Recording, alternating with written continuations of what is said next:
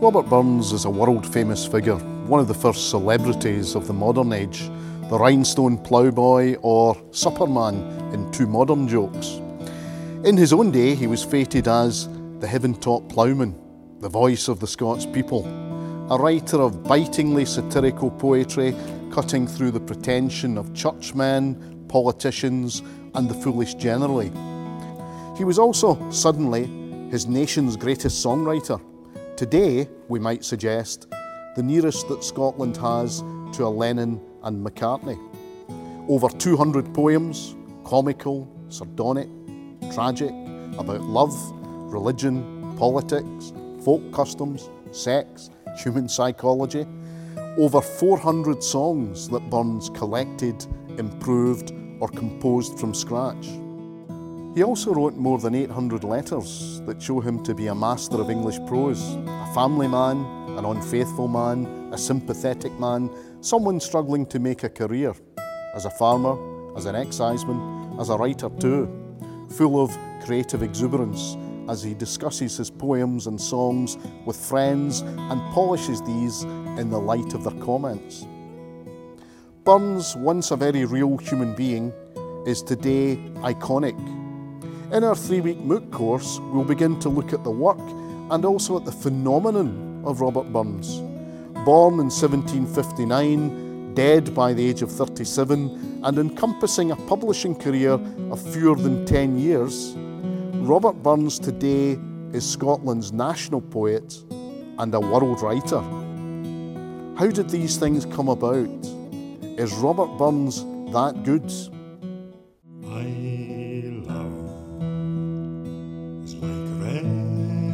rose, newly sprung in June.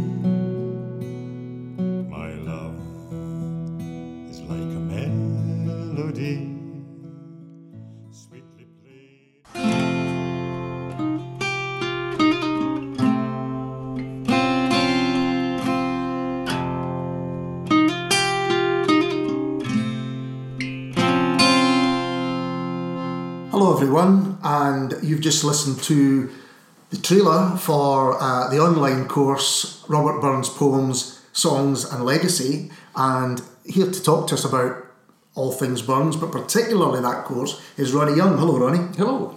So, um, this is our first Burns cast for a, for a couple of years, and some people may think, well, what have you still got to talk about? You've done two of these already, but there is so much more to talk about. And that, I think, is kind of one of the things behind this online course is to kind of teach people, no matter what level or knowledge you have of Burns, that there's always something more that they can learn. Is that right? I think so. Burns is one of these figures that, that's reinterpreted by different generations and by each successive generation. So I think uh, there's there's never an end to what we can say about Burns, um, if you if you like.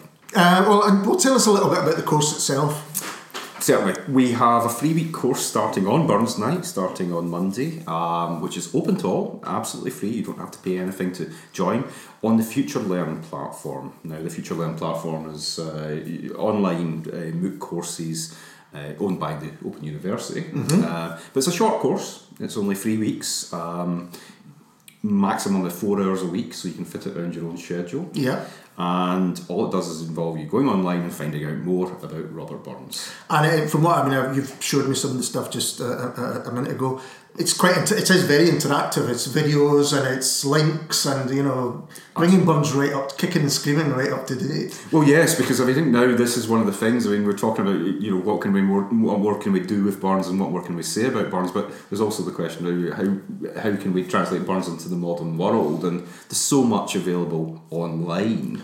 I mean, you've got songs, poems, YouTube. The BBC have a fantastic resource with Yeah. different readings by leading actors, and um, we're using or linking into many of these these resources, including um, I must say our, our own Spotify playlist for Yeah. different, different songs. Um, If you, if you thought it was odd, the Jimi Hendrix and Gene Alexander on the same playlist, then you can find it there. Um, we'll talk a little bit later about kind of Burns' wider influence, but I have to say the breadth of what you're looking at, um, you know, it takes in national um, anthems, it takes in a the iconography. It takes in um, all sorts of influences that people may not realise that Burns has had. Um, was that the idea behind it? Is let's go as wide in terms of as, as we possibly can. Well, absolutely, because it's for a general audience, and it's I must stress it's for anybody. I mean, Yeah. whether you're a Burnsian, you might find something new in it, or or if you're completely new to Robert Burns. Yeah. Again, we want to just like uh, introduce you to some of the main ideas, some of the main themes, um, and some of the reputation of Burns, and of course some of the main poems and songs. So with that, we wanted to really um, take a, a very broad approach.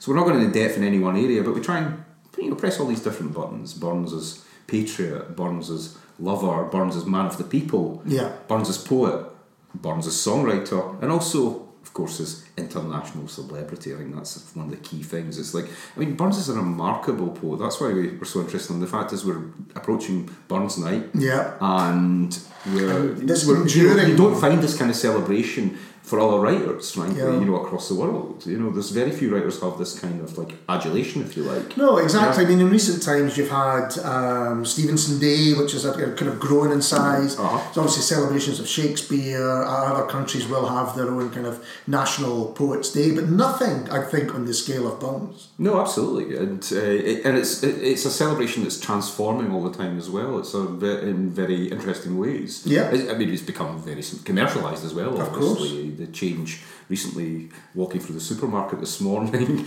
And the you know the stands about Burns night In that time etc. between Christmas and Easter Uh, and exactly. Valentine's Day, And you've got. it- it's already set up like that, which is uh, very different from my youth back in the 18th century, when you know I think you, you get haggis once a year, but nowadays it's you know it's it's something It's all year round. phenomenon. Yeah. It's like cream eggs, you can actually get them all year Absolutely, absolutely, but but it has become something that's really, uh, really promoted, and you don't, as I say, you, I don't think you really find that with um, a lot of writers. Yeah, no, absolutely. Um, having had a look at the course. Um, there is, if you've got just a passing interest in Burns, go and have a look at it, and you know, we'll put all the, the links and things up on the, on the website. But there'll be something there which you'll find interesting. But I think also those people, you know, who feel that they know quite a bit about Burns will find something uh, uh, uh, uh, to. There's three questions at the heart of the, the Yes. course. I think it's fair to say. So I thought. Why not attempt to answer them here? Then people will not have to. They'll have the answers already. you know what I mean. So the first one is um, who was Robert Burns, and that might sound like a simple question, but it's actually a really complicated question. I think so, yeah. I mean, this is about Burns' reputation, and as uh, people have recognised uh, that Burns is everything to all men, um, that Burns uh, has represented different values to different groups, and he's been, if you like, He's been appropriated by a Appropriated lot of by a people. lot of people. Yeah, You know. and for people from really opposite ends of the spectrum as well. Absolutely. I mean, whether it's ideologically or politically or socially or you know, what have you, I mean, Burns has represented different things, and if people have found in his writing things that seem to speak to them, you know, from you know uh, working class communities in England in the nineteenth century, you see him as this sort of uh, you know you see the radical Burns Yeah. coming out through to. Let's face it, more sort of like uh, you know traditional or conservative elements Mm-hmm. in society have appropriated uh, the whole sort of cult of Burns and the Burns Supper. So uh, Burns has you know as you say, being rep- appropriated by different groups. It's- it's So very- reputation is key. it's very interesting. I think that you've got these. It shows a, a poet that has got. A lot of people don't maybe think of the subtleties of Burns' poetry, although incredibly subtle. A lot of it. Um, they maybe just think of the greatest hits, and we'll talk about them a little bit later as well. But the fact that he can be taken in such different ways by so many different people makes him fascinating in itself. You do wish at times that you had that kind of Marshall McLuhan moment where you could bring him in and say, you know, you know nothing about my work. How dare you say that this is what it's like? Unfortunately, we don't have that. But there's a lot of passionate debate, and I've seen it about what he actually stands for. Absolutely, I think you know in recent uh, you know recent events and recent political events, of course, you know um, Burns has re- been uh, held up to articulate the views of uh, you know both sides, if you like, of the Yeah. political spectrum, and that's just an, a small example of how Burns has been sort of used and uh, borrowed uh, from a over the years. And with Burns comes a lot of mythology um, um, about his actual life itself. Who was Robert Burns? He's often, you know, referred to as the heaven taught ploughman and all of these kind of things. Um, Can you put into perspective who what his actual life was like?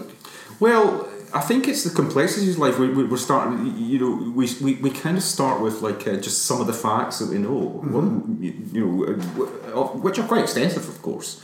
And uh, most Burnsians will know uh, a lot of these these things already. But I mean, where Burns was born in Alloway in Ayrshire, I mean, about his beginnings, about his father, father William Burns, about his upbringing. I mean, the fact that he, Yeah. uh, his father um, had got together with uh, locals and hired a private tutor, John Murdoch, for him, a young man who stayed with them for a while, uh, who introduced Burns to quite a lot of, uh, well, very important reading and learning. We have his uh, early career when he's really picked up as an Ayrshire poet and has local patrons. Yeah. Um, if- the publication of the Kilmarnock edition in 1786, uh, the, what, the, the, the, the edition that, that uh, really uh, brings his rise to fame, is, Yeah, picked up yeah. is picked up in Edinburgh. It's reviewed by Henry Mackenzie, who's you know, he's the leading critic of his age. He's a kind of like uh, Mark Kermode of his day or something Yeah, like that. sure, yeah, yeah, yeah. And pronounces Burns a heaven taught ploughman. Burns makes arrangements with uh, some others to uh, go head to Edinburgh uh, uh, to, to, to publish a second edition, or extend his second edition. He's, he's the toast of the town. Uh, so we know all that. And then later in life, we've got Burns. Um, really, if we look at sort of two phases in his career, although they do overcrop, they overlap, as Burns a songwriter, he's collecting things for James Johnson's Scots Musical Museum. This is a great age of antiquarianism and. I think this is a part of his life that many people don't know. Yeah, I mean, he's actually he, he, he's he's he's reworking songs. He's writing new lyrics for songs. He's collecting older songs, and he works with Johnson, and then he works with the more sort of uh, slightly posher collection, Yeah. George Thomson's select collection of airs. And uh, I think that's one thing that we want to explore is that. You know, you've got the reputation of what Burns is like, but then you've got the other aspects. I mean, what we do know about him as a poet, but also as a songwriter. You know, in Yeah. week two we look at poet and songwriter, and I think that's something we want to look at because sometimes I think people aren't aware that a lot of poems that you see on the page are actually songs. Yeah. Yeah. Mm-hmm. And while others, of course, will obviously know Burns mainly through songs, through Auld Lang Syne and through, you know, A Red Red Rose or A Fond Kiss. Yeah. And a lot of the links you have, including the Spotify list, are actually great examples of people performing the songs. I mean, songs, perhaps even more than poetry, are meant to be performed. They're meant to be played and listened to. And, Absolutely. uh, and and such a wide range of people that have played them. Yes, uh, we've got um, we, we, we, we've got re- our own readings of poems, uh, which we can do now, and we can link into the page, so Yeah. you don't have to go off searching for them. So you have poetry readings. You also have some audio versions, the different tunes that some of his editors, like George Thomson, had chosen for songs like Auld Lang Syne. You know, there's, there's different versions of uh, Sure. songs uh, or different versions of melodies. Which change the song completely depending on which melody you have. Absolutely, and we also uh, link uh, through to uh, such resources as our Spotify playlists, which I, which I think uh, offers a great resource for letting people hear examples of the songs, but different settings, different contemporary settings. It also makes you realise there's not many songwriters from that time that whose breadth of songs are still played and listened to today. You know, often you maybe Yeah. get a one-off or something like that, but it's quite rare. I I guess I mean, from the 18th century, we have few prominent examples. You know, from James James Thomson, and Rule Britannia, through to uh, Yeah, that's what I mean. I can think of the one great big hit, and Aye. then you would be struggling to name others. Whereas with Burns, Sure, yeah. even if you don't know they're Burns, sometimes you go, "Did you know he did that?" Well, absolutely. You know, I think that's often the case with writers like that. You, you, you might not know where it comes from, but you know, it actually turns out to be Burns, or in some cases, it's the tune. Yeah. yeah, the tune that's been picked up. Uh, so you find that Burns is um, performed a in many different contexts today by lots of different artists, and I think that's something we want to show as well. And we can show now because we've got these online resources. You know, we've got a, a playlist which has versions of Auld Lang Syne by you know artists from BB King through to or Duke Ellington and Bing Crosby and Frank Sinatra through to uh, Sufjan Stevens Yeah. or Jimi Hendrix or the Beach Boys or you know the, or, or even Mariah Carey's recent mainstream sort of versions of Auld Lang Syne. We have traditional artists Jean Redpath and Mm-hmm. you know uh, through to Karen Matheson doing different versions, Eva Cassidy and Mm-hmm. various different versions of so, different songs. Yeah. Um, so Burns, going back to Burns in his lifetime, at a time, of course, when you know the equivalent of Facebook was shouting over the back fence. How um, how well known was he in his own in his own time? I mean, how much of a celebrity, if you like, was Robert Burns in his day? After the Mackenzie review in the Lounger, Henry Mackenzie's magazine, The Lounger, um, which you know is a sort of cultural authority, if you like, um, people really pick up on Burns.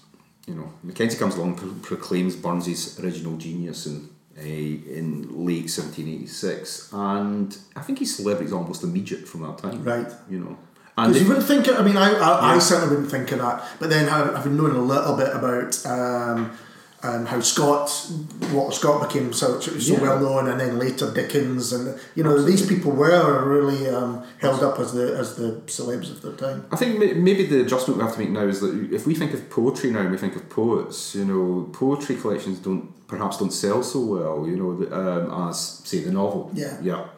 Uh, we have to make the adjustment uh, when we think about the late 18th and early 19th Yeah. century with people like Burns and Scott. Poetry that- was the big thing. That poetry was still the big thing. Yeah. I mean, Scott transitions to the novel later in his career, if Yeah. you like, after he is a success with publications like Lady of the Lake. Yeah. With Burns, it's poetry, of course, Yeah. and it's poetry right from the start.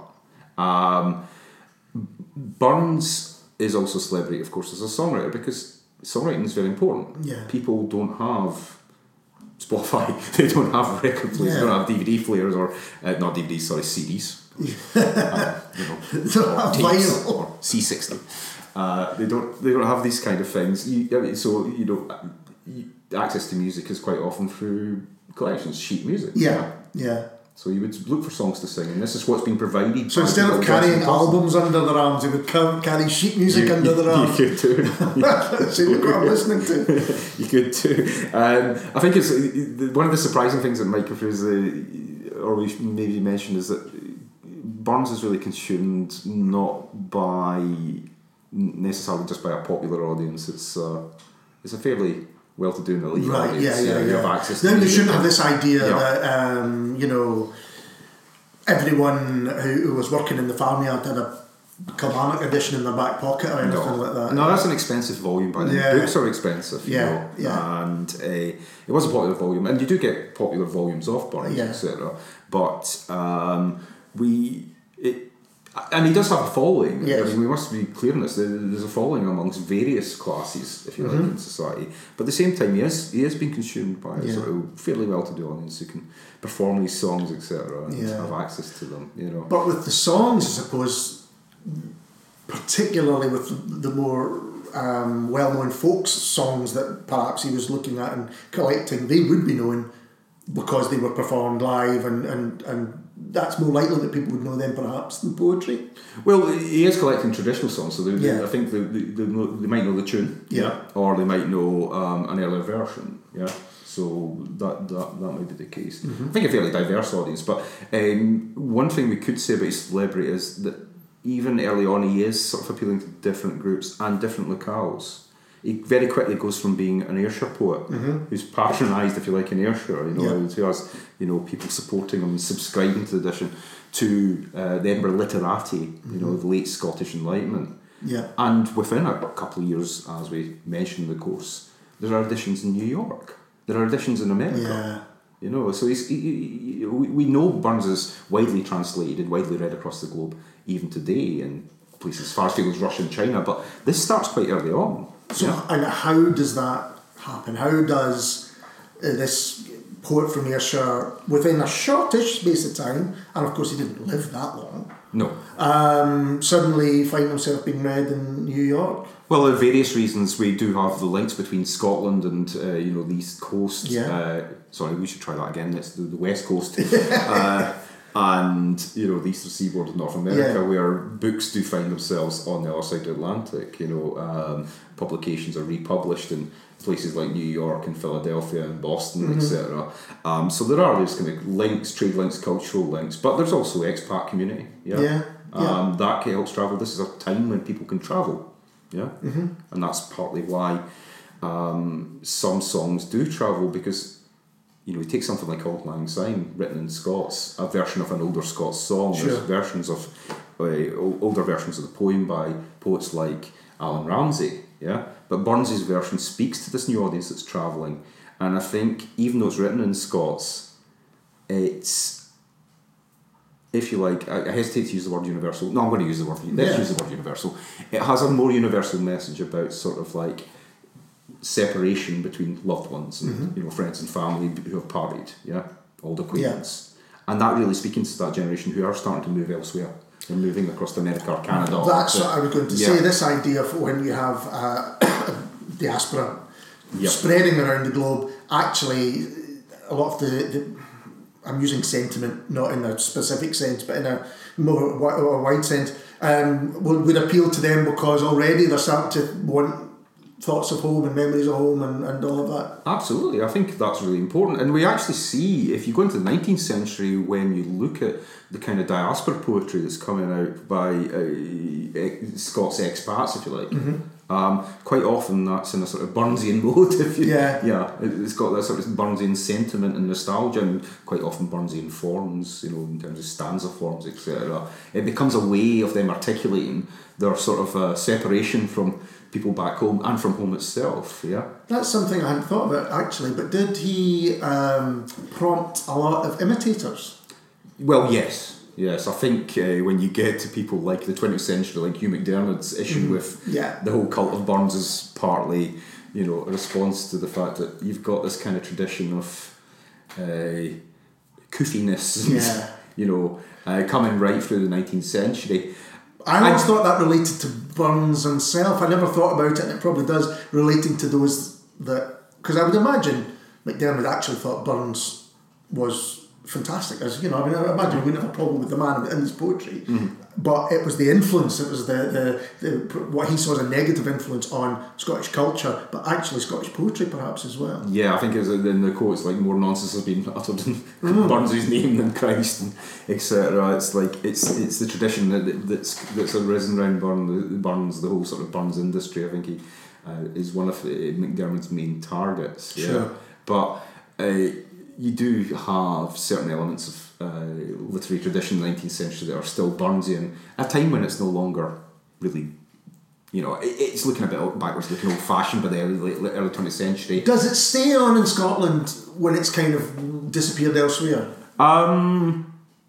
Well, Is that one of the reasons that Burns's influence has kind of endured right through kind of I mean some bad press for in the twentieth century in particular in terms of how you know it was portrayed um, um, but seems to have come through that and I wonder whether um, I mean other writers got we've spoken previously Well- about Walter Scott going completely out of fashion when Austen Ah. comes in but Yeah. maybe Burns seems to have ridden all of those I think so. Yeah, because because people have found different things in him. Yeah, I mean, he, he, hasn't been a sort of uh, he hasn't, I guess, uh, died away in the same way as Scott or even Stevenson have. At certain periods, you know, have had a dip in their career. Or the other Scottish writers, Burns seems to have persisted and as his main or central figure, and that's right from the start. You've got people; I, they're not imitators actually. It's people who are inspired, if you like, by Burns. I mean, for example, there's some fantastic Ulster Scots poets, you know, uh, or Ulster poets, not always writing in Scots, who are taking on Burns forms. You know, uh, James Orr, etc. You have working class poets. You have people who are inspired in the 19th century from the Chartist movement onwards. You have a whole range of different people sort of responding to Burns and finding new things in him. Um, and then you know that's running through I suppose the period of empire the period right through to the First World War when Burns is, becomes a figure I, I think he's used for recruiting actually Oh, for- really? for, troops at one point yeah uh, the whole Dumfries Volunteers idea Burns was a member of the Dumfries yeah Volunteers to- yeah yeah to uh, repel French invasion during uh, the week in the wake of the French Revolution and uh, I think this is kind of- posters with Aye. him pointing the finger well, there's posters with Burns and uh, you know, really? yes, uh, we've we've got them in the course. You Ah, you see an example of these fantastic. These posters if you like That's to a, check a it great example of something that you know, I knew nothing about. And the way you know people again, it's just a point we made earlier is how people can find different things in Burns, Mm-hmm. and that's I think because they can re translate them or re uh, interpret them for every generation and find new relevant things in them that speak to their generation. That he hasn't had that dip in, his, in his sort of reputation that we perhaps see other writers. Maybe the only thing we could point to is occasionally when Scottish culture itself is the periods when that's seen as less, you know, um, as something to uh, shy away from. Yeah. I think when I when I grew up, uh, Scot- Scottish culture was a bit too.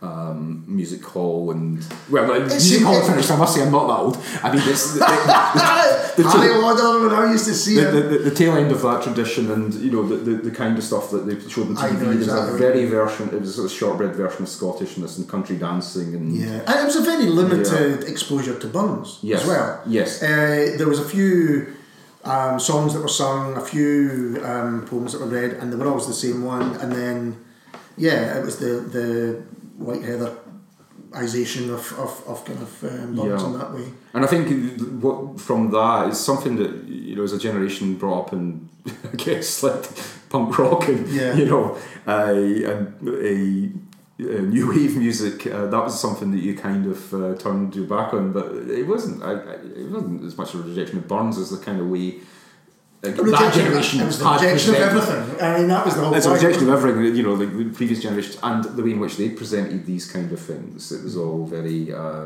Victorian in, in dress and, Yeah. uh, you know, uh, tartan and sashes and.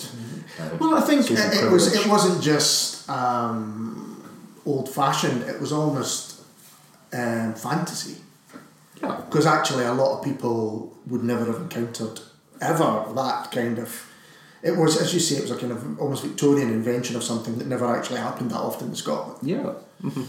um, so Burns manages to, to um, survive this and the next question on uh, that, that kind of is the course is centred around is what made Burns a poetic genius good luck with that how do you define genius We don't. we don't We don't. so Quite simply, you know. Uh, I'll, I'll, What made Burns, I guess, stand? Can you say what made Burns stand out in terms of his poetry? Uh, one thing that we don't see in the course, but I will say now, is that if have you read 18th century poetry? Uh, some of it, I have, yeah, some of it. Well, yeah, I, I know, I, think, what you're I, think, getting. I think you know where I'm going with this, you know, uh, or certainly late 18th century poetry.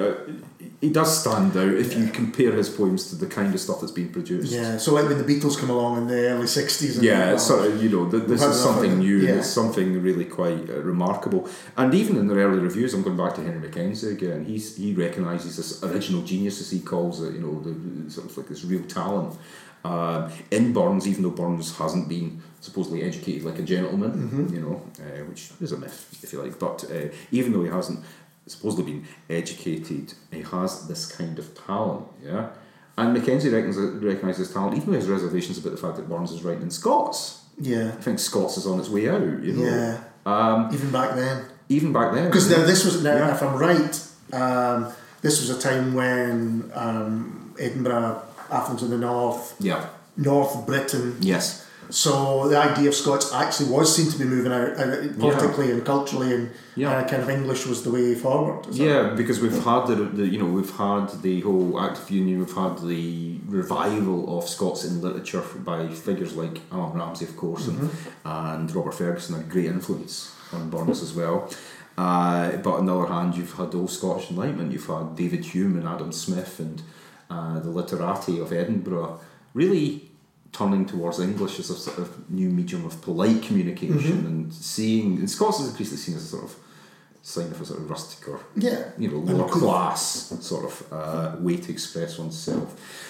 Um, so Burns is writing against that con- uh, writing in that context and against that context. It's not to say he always writes in Scots. Burns is No. a very very skilled writer in English. He can code switch effortlessly. He can indeed, In you some of the really poems we look at, yeah. where you actually t- look at Scots Way and how you don't notice. you Yeah, know, and the vision right. as well. It's like goes from Scots to English, and you you know, it's effortless. well, absolutely. You know, um, you know, poppies, uh, the, the section with poppies and pleasures of like poppies uh, spread, etc. Goes Absolutely. right into English. Burns is really skilled at that. He knows his English, but at the same time, he is writing in Scots, and there's a recognition by people like Mackenzie. It's like, well, that can be a bit of a problem. And he's not writing Scots for some kind of effect. It's not like he's putting on an accent. It's his language. Well, in a sense, it's a literary language. So I think Yeah. that's one thing we, we were sort of clear about is, you know, it is a poetic language. He will use Ayrshire terms, he will use farming terms. Mm-hmm. Uh, But he was brought up. but he was brought up now. He does Yeah. know the language, you know. So, um, I, but he knows English equally as well. I think that's that's that's what we're trying to impress that his language Mm. itself is quite complicated. Uh, but he is writing at a time when Scots in general in, in culture is seen in a fairly neg- is increasingly seen in a fairly negative light. If you're well to do, as you say, in Edinburgh and places like that, you want to get on, you throw your lot in with English. Yeah. That's going to make you seem polite, you know. Yeah, It's kind of like when you, you know your mum telling you to talk properly Talk when, you're, when you're wee. yeah.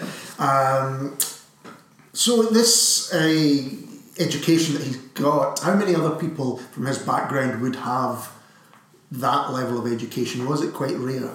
Um, I think the thing is in Scotland, uh, Scotland's got high literacy and it's got Yeah, almost yeah. comprehensive education because since the Reformation, the schools have been linked to the, the local kirk, yeah, Uh, Mm-hmm. Yeah. and you've got local dominity. In Burns's case, you know, he's living in Alloway. Um, the it's the father, his father William Burns, Mm-hmm. and a, I think some local uh, mother's chip in to actually get a, a tutor, yeah, Yeah. to make education available to him, and it's his choice of sort of uh, his choice of reading for Burns, uh, which really has a formative format, formative influence on the poet. And Burns is a wide reader; he's an extensive reader, and I think that's what you know goes against the sort of idea of genius, if you like. It's like genius, the heaven taught plowman. It's like uh, Burns has this, in, you know, this this talent, this inspiration, but it couldn't have come from book learning. Yeah. that's not quite true. That's- yeah. because you know he's he's he's. He's a, he's a, a great student of many things. Alexander Pope and William Shenstone, the sort of sentimental poet, through to Ramsay and Fergusson. He's read philosophy. He's read Adam Smith's Theory of Moral Sentiments. That's quoted in you know To a Louse or uh, To a Mouse deals with the same sort of things of sympathy and these kind of enlightenment ideals. Burns is Burns is a very very shrewd and very studied, learned poet to a certain extent. Even though sometimes he will play up to the sort of heaven taught, Yeah, sure. rustic. Uh, I guess what I'm getting at is, is has his the education mixed with the background and his own language, and he decided that's how he was going to approach his poetry, which was obviously so unusual that it made it stand out and and actually stand aside from the other 18th century poetry that was out there. There was nobody ah. in that else kind of doing that. That's maybe what makes him mean, yeah. stand out is that he took these he took the education and he also took his own life, if you like, and what he saw and what he saw around him, and, and brought that together. I think yeah. I mean, if you look at it as kind of you know a lot of elements coming together, at the, you know, mm-hmm. time through Burns, he can synthesize all these different influences in a creative and productive way. The things he's read, the culture that surrounds him. He can take the sort of Ayrshire culture and the local culture, but he can also make that relevant to a much wider audience. You know, he can go from the local to the universal or the general very quickly in his Sure. verse. Um, and he takes all the things that you know, like he's the, the, the what we call today, I suppose, folk culture, and the songs and the things he collected, the language, um, and also the forms of poetries he, he's read. You know, he's like from former poets. You know, he's from the Habbie stanza of Ramsay and Fergusson, the Scots forms, through to the Spenserian stanza, which is you know old English form from Edmund Spenser, which Yeah. has come through the eighteenth century and used in the Corse Sardinay, for example, or the Christ Kirk uh, forms. He can take all these elements, and he does, and just really puts them into something new. So and that's a real skill. I mean, it's Absolutely. You know, it's not just heaven taught inspiration. no. It is it's, it's pure talent. So if you look at that in relation to what's going on in the eighteenth century, around about that period, we've got the development, the stirrings of Romanticism, Mm-hmm. and I think that's what Burns is really bringing to the table. He takes all these elements, the collecting, you know, uh, the focus on ordinary life, the interest in ordinary life, the language of ordinary men, as Wordsworth called it Yeah. as well. You know, like, um, um, the idea of the bard, which has come out after Ossian, James Macpherson collected uh, these poems of this ancient Highland bard called Ossian. So the poets are no longer just seeing themselves as kind of public voices, in the, as in the days of Alexander Pope or even Allan Ramsay. They're actually, you know, these kind of bards who uh, have lyric qualities to their verse. yeah. You know, um, So, I mean, I think it sounds as though a bit like some of the great painters, let's say someone like Picasso or, or Bacon, who understood absolutely all the rules about art, absolutely understood them uh, intrinsically, and they had to before they could do something completely different with it. He knew all about the, uh, you know, the ways of doing things, and then for that allowed him to say, "Well, I know that. I know that's form. I know that's the st- how you do it. I'm going to take this in a different direction. Well, I, I think so because we have so many examples of Burns talking about his influences. Um, you know, there's a famous uh, biographical letter to uh, Dr. John Moore, one of his correspondents. Now, Moore himself was a travel writer and a novelist who'd written a rather uh, um, odd novel called Zeluco and various things like that, sends it to Burns at, uh, at one point. Um, now forgotten. um, but Burns writes to Moore and tells him about all his influences. He actually lays himself bare, Okay. which he doesn't say like this is what I read and this is what influenced me at certain times. And we know from that source and from various other sources what Burns was reading. You know, whether it's allusions in the poem or whether it's him speaking about what he read, or um, or what he you know what he had in his collection, and we know about various uh, inspirations that really galvanised him as a poet. People like Robert Fergusson, the Yeah. Scots poet, the young Edinburgh poet, who died tragically young, of course, in the madhouse. You know, was uh, Fergusson. I think it's the discovery of Fergusson's verse that really has a change on Burns. Yeah. yeah. So Yeah. we, we kind of know he knows a lot of uh, a lot of different forms of poetry, but he can it's certain key sort of works that he really uh, inspire him, I guess. So he, what's interesting though, and I think maybe this is what makes him stand apart, is that he had read all these influences, but he wanted to do his own thing, and that's quite rare. It would have been very easy, and you know, to to um, just duplicate what he'd already read, but he decided he was going to take this in another direction, Uh-huh. and you you were saying that in some quarters the use of Scots in general, but maybe with Burns as well, was looked down upon. But you think that actually gave him a, f- a far-reaching, a more far-reaching appeal? It could, it, it could. I think you know, it certainly doesn't do him any harm. Like uh, after his death and up until the present day, you know, it does make him distinctive um, in many respects. Um, one thing that comes out fairly quickly in his verse, uh, in terms of him finding his own voice, if you like, I think it's the way he extends Scots language poetry. Um, and the you know he uses these kind of Scots forms, things that we know as the Burns stanza or the Yeah. Habbie stanza, which was used by Allan Ramsay in the early 18th century, and then Robert Fergusson.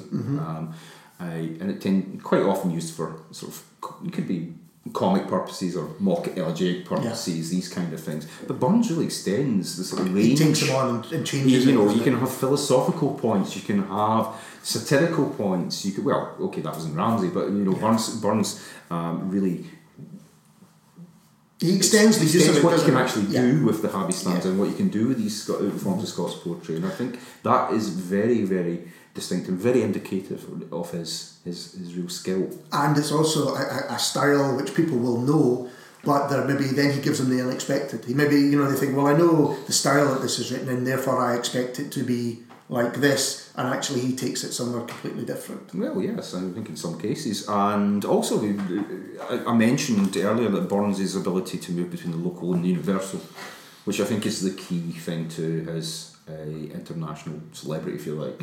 The fact is, this is somebody writing in 18th century Scots quite often, Yeah. using agricultural terms from Ayrshire, uh, which.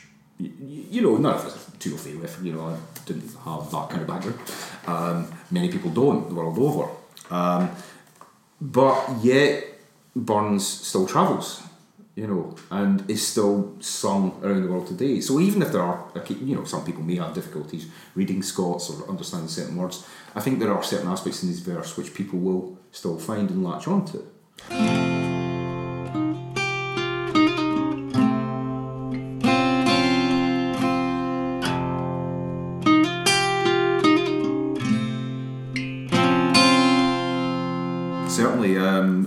Looking at some of the greatest hits, really, again, uh, trying to appeal to a general audience. So, some of the poems you might have heard of um, Scots Wha Hae, uh, we look at Burns as Patriot through that. We look at A Fond Kiss, which uh, is Burns as a lover, if you like. It's uh, a lover not a fighter a lover not a fighter. Uh, a man's a man for all that. Man, uh, Burns is a man of the people. Uh-huh. We look at Burns the poet in the Vision. We look at Red Red Rose and a few look, uh, views of Auld Lang, Auld Lang Syne. We look at it in different contexts, whether it's the collection of the poet, you know, in the different versions through to its international spread.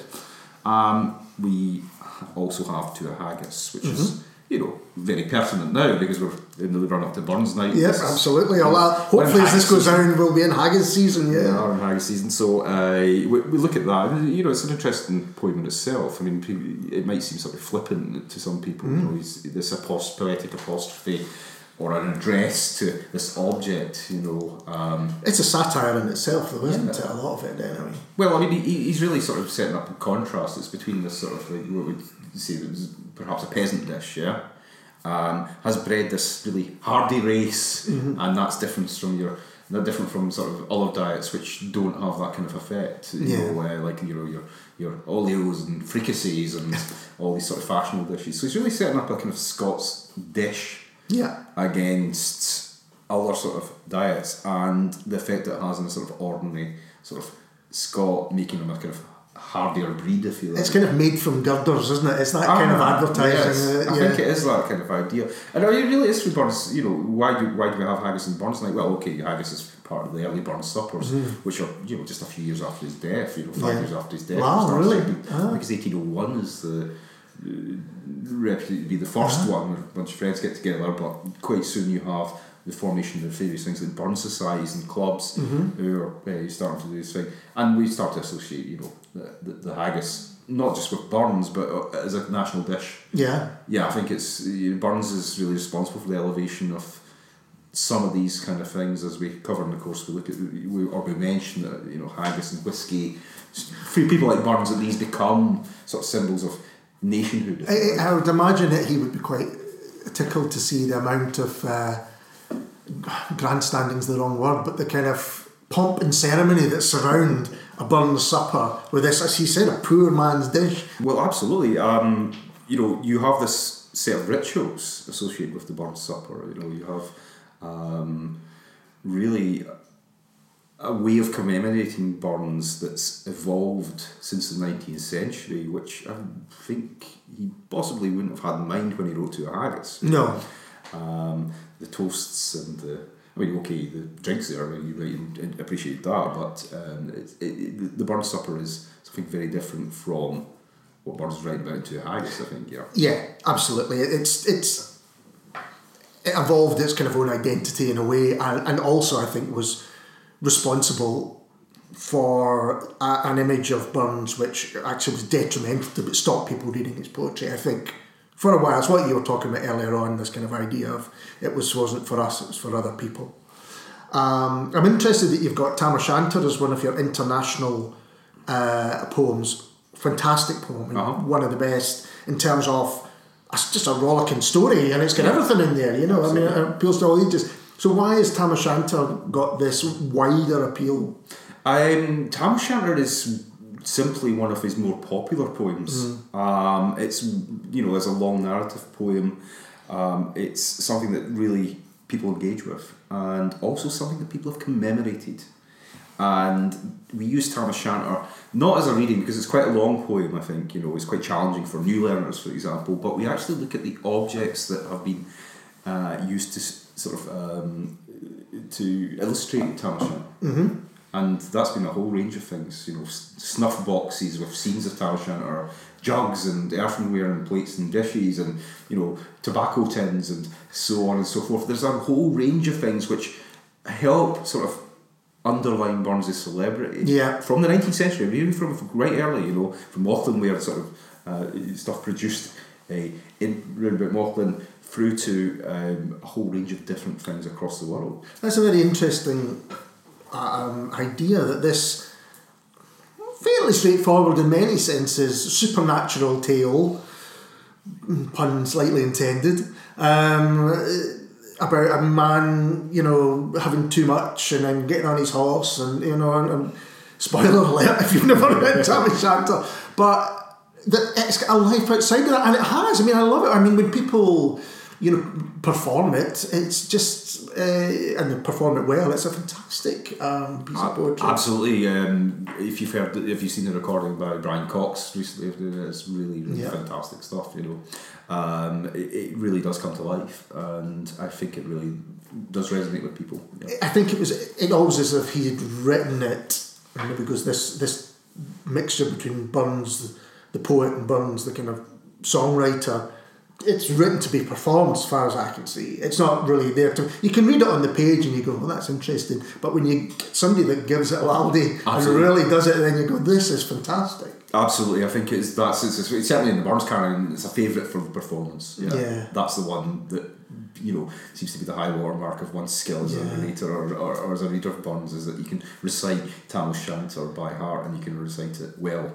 And maybe it is. Maybe it's this vivid depiction of ghosts and witches and you know, and and uh, that lends itself to being to visual depictions. You know, you see it's it's on plates, it's on Absolutely. Mauchline ware. I, I, certainly, when I was putting together a filmography of Burns, it's the one that's been adapted most, whether it's in short films Ah. or in. Um, animation or um, all sorts of things it's the one which seems to grab people's attention Well, absolutely, because you've got a narrative poem, and I think that's one of the Yeah, of key course, things. It's not just lyric here; it's narrative. It's it's it's actually telling this story. You know, it's, Yeah. it's relating this tale of, of Tam. He's he's been out drinking for he's he's foo. He's been drinking with Souter Johnny, um, and he's had too much. He, he makes his way home. He comes up to Kirkalloway, um, and he comes across this orgiastic gathering of witches and the devils there, you know, uh, sculling the pipes and. Um, just, you know, there is a narrative there going on. it makes you sort of wish that he'd done a few more in that style I mean you know it's being harsh to say what he should have done when he Uh-huh. did so much but um, in the way that earlier you were saying you know Scott had mastered the poetry and then decided he was going to concentrate in the novel. It would have been interesting to see if Burns' writing itself would have changed and perhaps you would have got you know more of these narrative because it's a story. It's a short story basically. Basically. Mm-hmm. Yeah. Yeah, and that's maybe why people picked up on it, and it's you know it can be translated into you know cartoon film or graphic novel. Yeah. that's you know it's it's got those those narrative elements. Yeah. and that and the supernatural themes, and also I think you know the the fact that it's you know it's about the gaze of Tam and uh, Yes, slightly saucy, slightly saucy, slightly drunken. Absolutely, you know, looking upon this, you know, this coven and seeing this, uh, you know, one particular young witch, uh, Nanny, Nanny um, you know, uh, with her rather short dress or cutty sark, and, Yeah, you know, um, so I think uh, that's how he sees burn suppers, I would imagine. like those kind of almost rave like uh, knees ups rather than anything else. Well, that is an aspect of Burns, and you know, it's it, it- again. It goes back to his reputation, the way in which he's been he's been uh, interpreted by different people. Yeah. Burns as lover, but it's not just Burns as the kind of tender, sentimental lover of Ae Fond Kiss. Mm-hmm. You know, where he's writing to uh, Na- Agnes McLehose, uh, with whom he had a sort of rather passionate correspondence, um, or you know his relationship with his wife Jean Armour, or, or, or with Highland Mary. Yeah. There's the other aspect where Burns, the body aspect of Burns, Yeah. you know, this kind of sexual, uh, sort of prurient sort of side of things uh, that Burns is seen as um, somebody who is, um, well, actually unfaithful Yeah, man as well. Let's face it, you know, he is. I mean it's not he- too he- much of a stretch to see Tam as as Mm-hmm. Robbie on a you know on a night out. Well, possibly. but at the same time, but at the same time, you know, Tam's not just celebrated in Tamashire. Tam's, No, no, you no. know, even though he's a sort of ordinary man, and that's important. It's just the ordinary man becoming the a subject of poetry, something that we see in the Romantic period. But he's also seen to be fairly sort of immature mature sort of person. He's out drinking, you know, and there's that sort of moral warning. He should be going home to his wife The dangers of drink, yeah. Yeah. You know, the, you know, he's turned up. Uh, Stephen drunk, the horse has no tail, and his wife's saying to him, "What's Yeah, happened?" What's happened there? So he's got to come up with his own story. How he lost the tail. believe what happened at Kirk, when I passed Kirk Galloway. So uh, this is a good place, I think, to talk about um, the iconography of of, uh, of Burns. You know, his, his work we now know is read widely globally, Yeah, sure. and and today, you know, one of our most um, uh, iconic. Uh, Figures really, I guess. um, and the third question in our trilogy is what made Burns a global icon, and how he came to be this kind of global superstar that he has become. Well, um, a, a lot of different factors. I think we touched upon some of the uh, some of the uh, spread of Burns in terms of like the expat community, etc., and some of the publications quite early on, you know. But uh, in addition to that, there is the whole uh, series of translations of Burns' poetry across the world. Again, we've touched upon that. You've got Burns translated into Chinese, into uh, Russian, into Esperanto, into various different languages. So um, Burns is somebody who uh, resonates with a whole, diff- a whole sort of uh, global audience. I think. I'm interested in the the imagery of Burns. I think, um, I think you used the term Burnsiana earlier on, but then the, the, the, the reason I got thinking about this was, and you'll see this in our picture, uh, my last birthday I was gifted this wonderful um, t-shirt, um, Burns t-shirt, and it has that, it's Nasmyth's image, isn't it? Is that It's right? I think, yeah. Mhm. Um, and it's the one that nearly everyone will know of this kind of kiss curled, handsome Yeah. um, rogue, if you like, your smile on the corner of his lips. And that's become the image that a lot of people think of um, when it comes to Burns. Do you think that has helped his um, get his poetry spread or hindered it? Or I mean, what's the thought on that, the image of Burns? Well, that is the image in- Yeah. in, many ways because everything that comes after tends to take its lead from that uh, that portrait. Yeah, and so you see, obviously Burns, you know, uh, or mo- mostly see Burns uh, looking off to the side slightly with the, the sideburns and the, the very romantic looks. Um, the other, uh, the other uh, versions of Burns, I think there's about uh, four likenesses that are taken, uh, can be quite different. Yeah? Some of them are less than flattering, I would suggest. Yeah, and they also did that facial reconstruction a, a couple of years ago. Uh, between I think the which is now in the Burns Birthplace Museum in Alloway, the one where they get the sort of forensic uh, thing where they- they send the, the skull off, you know, because they did have a cast of Burns' skull, and uh, they can reconstruct what it looks like, and the end result is very very different from what from the from the portrait from the contemporary likenesses. There is an etching, I've got a, a copy here, etching of um, Burns by John Kay. Yeah, that's the, the Edinburgh caricaturist, yeah, from the Enlightenment. and it's you couldn't imagine a more different um, imagery of, of the man. A kind of slightly pot-bellied, um, snub-nosed uh, shotter, so one of a bit. Well, to be fair, that, or, that or is it a big stump? The tree, maybe there's a big yeah. tree stump. Well, to be fair, that's reputed to be Burns. I think you know it's uh, I'm not because it's an unidentified subject. Unidentified subject, subject. uh, but uh, but certainly I think you know there is a romanticisation in the portrait, but there's a, but that's more you know an index of a wider romanticisation of Burns. Yeah. you know, the- you know, as a, It's, it's, it, does it fit into the whole idea of idealised portraiture? You know, um, you know, uh, everyone had went to a similar kind of style because that was the style that people found. Uh, you know, Well, to an extent, I think you know, in terms of idealised, I mean, you've either got Burns idealised or demonised quite often, not just in you know, uh, but not just in portraiture, but in portraiture, but in, in actually written character studies. You know, quite soon after his death, these start where people are giving first-hand accounts of what Burns was like and whether he was inclined to the women and, and drink, or you know, or uh, or what it was like as you know as a, as a person. Some were some were flattering, one some were not so flattering. Some saw him as very engaging Yeah. character, a very shrewd, intelligent character, such as his friend Marie Riddell, very flattering portrait of the man, um, or the other ones who see him as sort of like a, a victim of excess. Yeah. Yeah.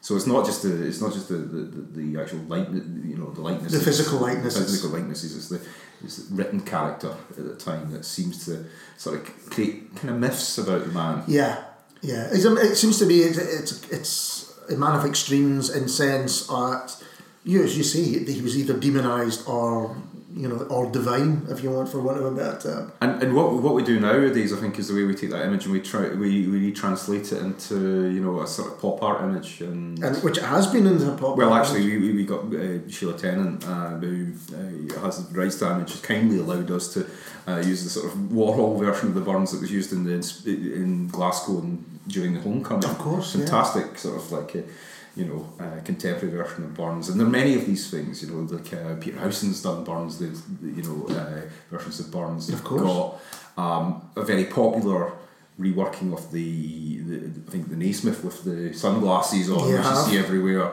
and the, the sort of a the, the attempt to translate Burns into this rock and roll star. Um, which is kind of there, to be honest, because you know, in our course we refer to him as the Lennon McCartney of his generation, although he's one person. yeah, he's he's better than even Well- yeah, both together. That's what it is. In know, but- but- I, I mean, you know, if you want to get serious about that, that Yeah. comparison, you do have the kind of romanticism of McCartney, and or sort of the kind of yeah romanticism about the everyday life of Uh-huh. McCartney, and the kind of more slightly more spiritual side of Lennon. And Oh, absolutely. I think there's something to be written about that. I think Burns. Uh, uh, I think we say Burns writes more songs than Lennon McCartney as well. I think Yeah. something about I can't remember the figure. Nearly hundred, I think it is something like that. It's something I can check, but uh, you know, he is prolific as a songwriter. You know, so it's going back to that idea of him as a songwriter. songwriter, yeah. we can tie that into his international celebrity because I think you know, uh, you know, back certainly back then, you know, Scottish songs are in vogue for uh, and collections uh, appear with Scottish songs in them, songs by Burns, etc. Um, so that helps the spread, and then of course we've got the songs that are picked up later on. I think Yeah. they're the important ones, you know. Um, going back to the imagery again, it's something that I looked at a few years ago now was the kind of lack of. Okay, you think this is a man whose life is ripe for a big on screen version? There was a kind of, I won't say a big screen version, but there was a filmed version called Red Rose. Yes. Uh, a few years ago now, um, which was, a copy of which was given away free with the Sun. Mm-hmm. Um, but you know what? It was a brave attempt uh, on a hugely low budget, and just to get a film made, you know, Yeah. I, I admire that for it. Uh-huh. Starring Isla St Clair in a small part. Excellent. But there was supposed to be a big screen version, um, and Jerry Butler was um, supposed to be playing Burns, I think. I think he- I'm not sure. You know, Well, his that's name was or something. to There's a name But certainly. Julie, Julia Stiles was, was supposed to be Jean Armour, I think. Yeah. uh-huh. and um, and it just is never. It's sitting in. Well, who, you know, who would you who would you cast? Uh, You know, if we were to make a film with Burns, not that we're going Burns, to. uh, but- no, no. If we were to do that, I Uh-huh. don't know. Um, McAvoy, Yeah. maybe the right age now, possibly. Is- well, I mean, I'm not sure what age McAvoy is, but Burns dies when he's, he's 37. So. Yeah, man, McAvoy probably about 37, 38, yeah, I think Yeah. so. I don't think that may. Or that So would be at the end of his year. But he dying looks, Burns. let's let's face it. Nobody, we don't. A Hollywood star is not aging at the same No, rate as someone in the 18th century. This is absolutely. Um, I'm sure he could get away with it.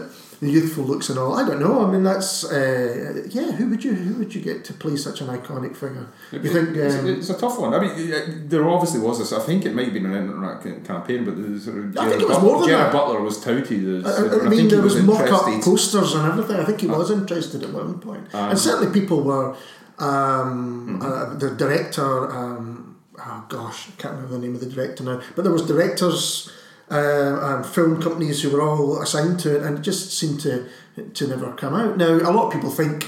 Mm-hmm. As I suggested earlier on, that the imagery has kind of overtaken the poetry and maybe stops people getting to the poetry. I Uh-huh. think a big screen version of the life and times of Robert Burns would be a almost a surefire hit. You would think, but it I think it's been a difficult thing to translate. You know, Yeah, there's so much written about his life, and you know, so much interest in it, but yet you just don't seem to. There's so you much myth and yeah. that you could throw in there. You know, all sorts of things you could do with it. Oh, well, And there have been so many films uh, which detail the lives of writers. yeah, And yeah, Even absolutely. recently, you know. Um, so If there could be one on J.M. Barrie, surely there could be one on Robert Burns. Absolutely, Uh, absolutely. You know, it, with uh, with uh, Gerard Butler in in the lead role, obviously, and uh, Stiles, Yeah. and I don't know who would be Highland Mary or.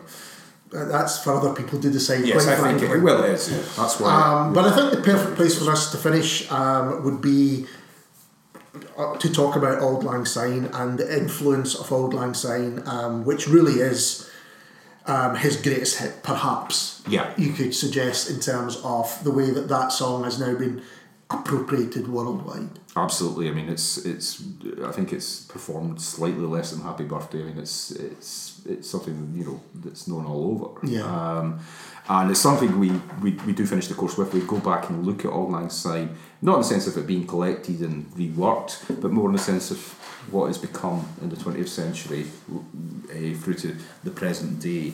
It's a song which, as we mentioned earlier, Burns reworks an older Scottish lyric for a new generation who are travelling abroad, you know. Um, by the 20th century, it's becoming something else. And it's really through, like, you know, some key events, I think. Uh, the association with New Year being one of the main ones, the Yeah. association with the festive period. But you're saying that's an American, it's almost an American development. Well, yeah, because I mean, it's a song that's already travelled. Yeah. and uh, you, you do have um, various versions which uh, you should mention about you know across the globe, but Mm-hmm. um, but you have by the early twentieth century you have things like the Guy Lombardo band, Canadian band who are playing in New York, and they have it as part of their repertoire, uh, playing it in New Year, and they have recordings which are then uh, I believe played in Times Square at the dropping of the ball and you also have popular culture film. It's a Wonderful Life, and it's more it's a Christmas, but it's a festive period.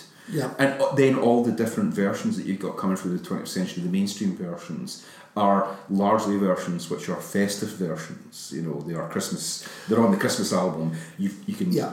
you know f- from Bing Crosby or Frank Sinatra and Dean Martin through to the Beach Boys through to uh, you know contemporary stuff.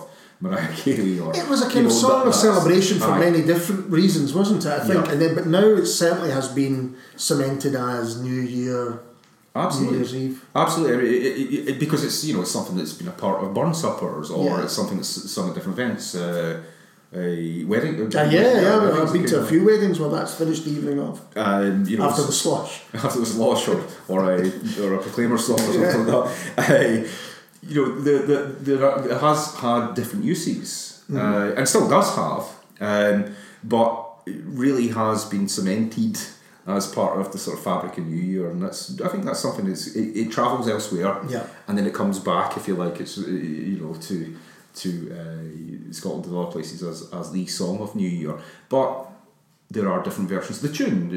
I think you know, uh, George Thomson uh, uh, chooses a particular melody, which is the one we know today. Yeah. Uh, Burns' editor, George Thomson. Uh, there is another version of the melody, and it's a very nice melody. It's a very plaintive melody, and it actually brings out a whole different aspect of the song. Yeah. You know, you can hear recordings of that online or on our Spotify playlist. I'll give that plug again. Um, but also, there are different versions of the tune that we know, Auld Lang Syne, with different lyrics, and it's not called Old Auld Lang Syne. It's, for example, the national anthem of Korea until the 1940s, late 1940s, when Korea divides. Divides, so, yeah. Uh, with different lyrics. Mm-hmm. It's um, played in Japan. It's um, a graduation song in Japan. Again, different lyrics, but it's Thomson's tune, Auld Lang Syne. Um, Hitaru no Hikari, I think I'll probably pronounce that wrong, but uh, it's a song associated with graduation, which is also played in some Japanese stores to tell you to get out. I mean, closing time. All right, so it's their equivalent of the bell. Yeah. Uh, so it's you know it has had these different uh, uses. Some of them quite surprising sometimes. You know, it's been played in very various different contexts. You know. Well, I think that's the perfect place to finish. We were going to, we will post, I think, the Korean national anthem if we can get a copy of it at the end of this. We always like to stand for the Korean national. Anthem. We will at the end of stand for the Korean and we will charge, you can charge your glasses for Uh-huh. that. Um, but Ronnie, thanks very much for Thank coming you. along and doing this as ever. And um, hope everyone has a fantastic Burns night. And we will be back very soon with someone completely different. Cheers.